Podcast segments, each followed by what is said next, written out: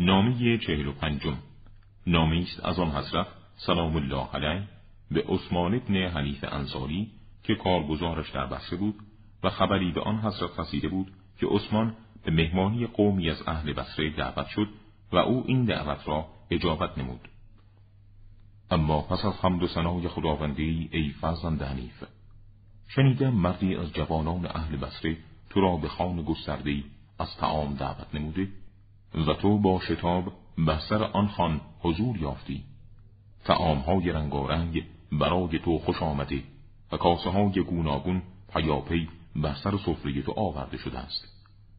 و من گمان نداشتم تو خوردن غذای قومی را بپذیری که فقرای آنان مورد اعراض قرار گیرند و بینیازانشان بر سر تعام دعوت شوند.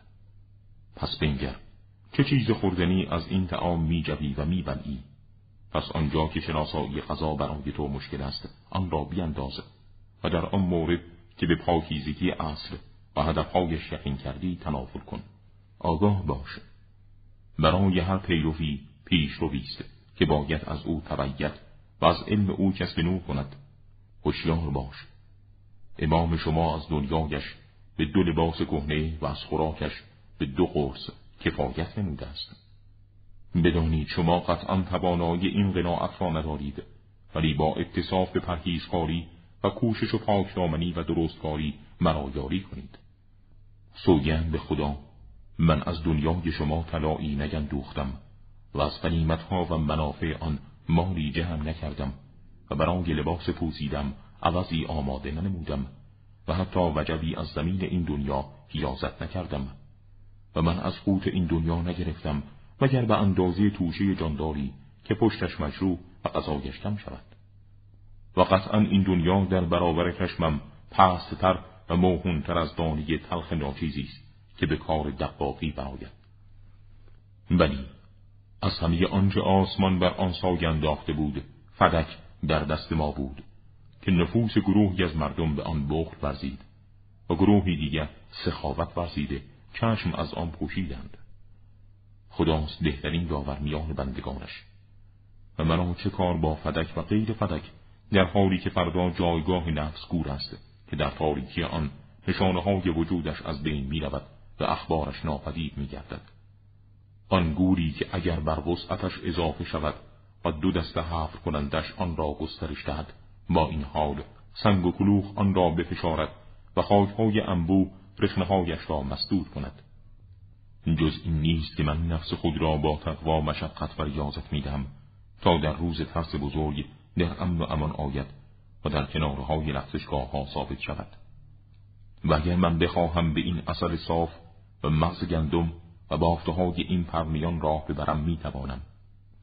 ولی هیهات اگر هوای من بر من پیروز شود و حرس و آز من به گزینش خوراک وادارم سازد در حالی که ممکن است در حجاز و یمامه کسی باشد که طمعی در یک قرص نان داشته و سیری را به یاد نداشته باشد. یا با شکمی پر بخوابم و پیرامون من شکمهایی گرسنه و جگرهایی سوخته باشد. یا چنان باشم که گوینده گفته است. و برای تو درگی بزرگ و کافی است اینکه با شکمی پر بخوابی و پیرامون تو جگرهایی باشد که آرزوی شدید به خوردن پوستی باقی نشده داشته باشد. آیا در باری خودم به این قناعت کنم که گفته شود این امیر المؤمنین است؟ ولی در ناگواری های روزگار با آنان شرکت نورزم یا در سختی زندگی الگوی آنان نباشم؟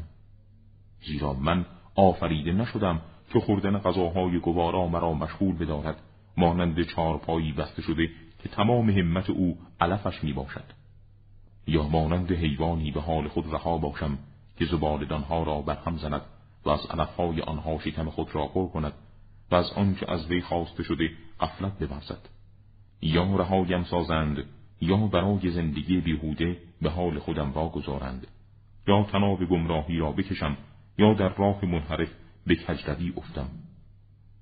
گویی می‌بینم گوینده از شما را که می‌گوید اگر قضا و توشه فرزند ابی طالب همین است پس ناتوانی او را از جنگاوری با امثال خود و پیکار با دلاوران باز داشته است.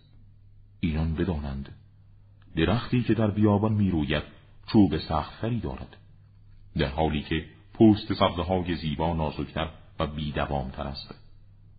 و رویدنی هایی که تنها از آب باران سیراب می شوند دارای شعله های قوی ترند و خاموشی آنان زمانی طولانی می خواهد و من و رسول خدا صلوات الله علیه مانند دو شاخه از یک درخت هستیم و مانند آرنج به بازو.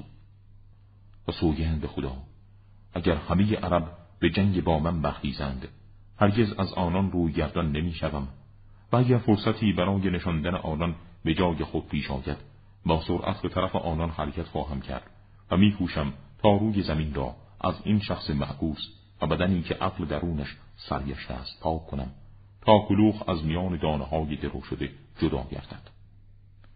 و از این نام است که با این قسمت پایان مییابد. دور باش از من ای دنیا. تنابت بر گردنت باد. از چنگانهای تو رها شدم و از تورهای تو گریختم و از ورود به لغزشگاه هایت پرهیز نمودم. کجایند آن چشمگیران قرون که با بازی های خود آنان را فریب دادی. کجا رفتند آن اقوام امتها که با زر و زیورهایت آنان را به فتنه و آشوب انداختی؟ اینک آنان گروگانهای گورها و قرار یافتگان در لابنای لحتها هستند. سوگند به خدا ای دنیا اگر تو شخصی دیدنی و کالبدی محسوس بودی حدود خداوندی را برای تو جاری می کردم درباره بندگانی که آنان را با آرزوها فرید دادی و امتهایی که در حلاکتگاه ها انداختی و درباره سلاطینی که به نابودی سپردی و به جایگاه های بنا واردشان ساختی. جایگاه هایی که نه ورودی برایشان ممکن است و نه خروجی از آنها. حیات. هر کس به لغزشگاه تو قدم گذاشت لغزید و هر کس به دریاهای تو فرو رفت غرق شد و هر کس از تورهایت رها شد توفیق یافت. و کسی که از تو جان سالم به در برد بینی از تنگی مسکن ندارد. و دنیا نزد او مانند یک روز است که پایانش نزدیک است. دور چو از منی دنیا سوگند به خدا. در مقابل تو پست و خواه نخواهم شد تا زلیل و بیچارم کنی و تسلیم تو نخواهم شد تا مرا به دل خواهد بکشانی. قسم به خدا. قسمی که تنها مشیت خدا را در آن استثنا می کنم. نفس خود را چنان بیازت می دهم که اگر قرص نانی پیدا کنم برای خوردنش شاد شود و برای خورشت آن نان به نمکی قناعت بورزد. و چشم را رها سازم تا مانند چشمه آبی که منبع آن خشکیده باشد آبی در آن نماند و اشکش را تا پایانش بریزد. آیا حیوان چرنده از شریدن علف سیر شود و در جای خود بیارامد و گوسفند در آقل از گیاه سیر خورد و بخوابد و علی هم از توشه خود بخورد و بخوابد.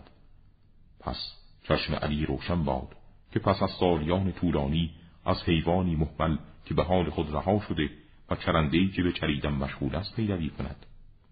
خوشا به حال نفسی که واجباتش را به پروردگارش ادا کرده و در سختی های خود تحمل و شکیبایی نموده و از چشم بر هم زدن در خواب شبانگاهی دور شده است تا آنگاه که خواب بر او پیروز گشته بدنش را بر زمین گسترده و کف دست را بالش زیر سر نموده در میان گروهی که ترس از معاد چشمان آنان را تا صبح بیدار نگه داشته و پهلوهایشان را از خوابگاه ها برکنار کرده و لبهایشان با تلفظ آهسته به ذکر پروردگارشان مشغول گشته و گناهانشان به جهت طول استغفارشان از درونشان پاک شده است. آنان هستند حزب الله. آگاه باشید. قطعا حزب الله هستند که رستگارانند. پس ای فرزند حنیف به خدا تقوا بورز و قوسهای نان خودت کفایتت کند تا از آتش دوزخ نجات یابی.